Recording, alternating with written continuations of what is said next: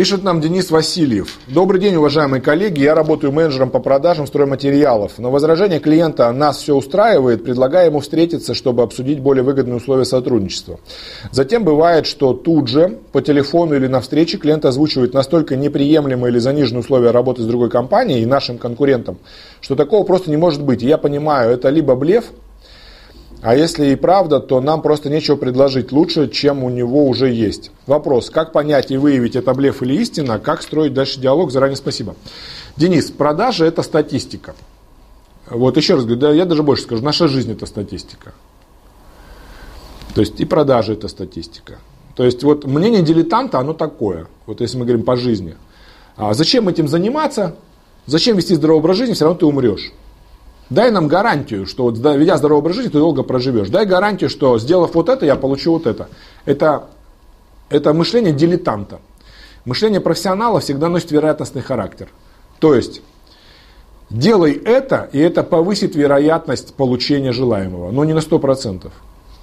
И поэтому на долгой дистанции, год, два, три, профессионал обгоняет дилетанта в разы, а то и в десятки раз. Ни один из бизнесменов не знает, чем кончится его конкретный шаг.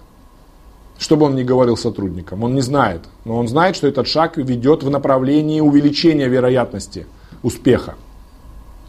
Но не сто процентов. А дилетант, который дай мне гарантию, нет гарантии, не буду делать, он так и останется с протертыми штанами и смятыми ботинками до конца жизни, не накопив даже на машину и не имея возможности купить себе квартиру.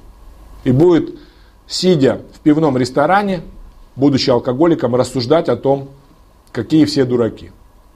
А он такой умный и гарантию искал всю жизнь. Здесь то же самое. Продажа это вероятностный процесс. Поэтому, во-первых, не все вам так говорят.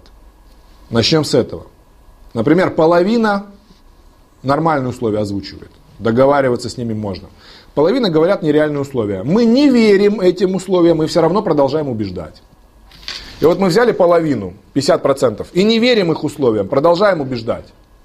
И оказывается, из этой половины 20, например, обманывали вас. И мы смогли их убедить. То есть они говорили нам нереальные условия, заниженные цены, огромные отсрочки, а мы все равно их убеждали, убеждали, убеждали, убеждали. Работали с возражениями, презентовали, торговались. И все равно убедили. Оказалось, что они просто обманывали. 20 заработали. 10 оказалось, что готовы подвинуться, но не в этом месяце, а в следующем. Тоже заработаем в будущем.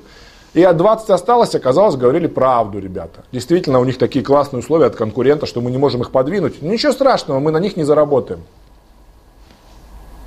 Но 30 там мы заработали, и плюс 50 озвучили изначально нормальные условия.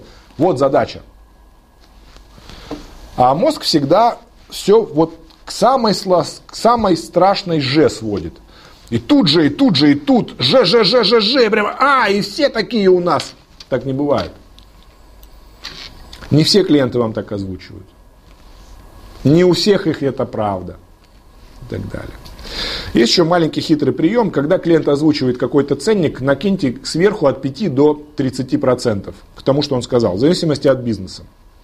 В среднем где-то 10-20 накиньте и получится та цена, по которой он берет. То есть, если он говорит, например, у вас стоит 100 тысяч, а мы берем за 80 тысяч, накиньте 20% к 80, получится 96.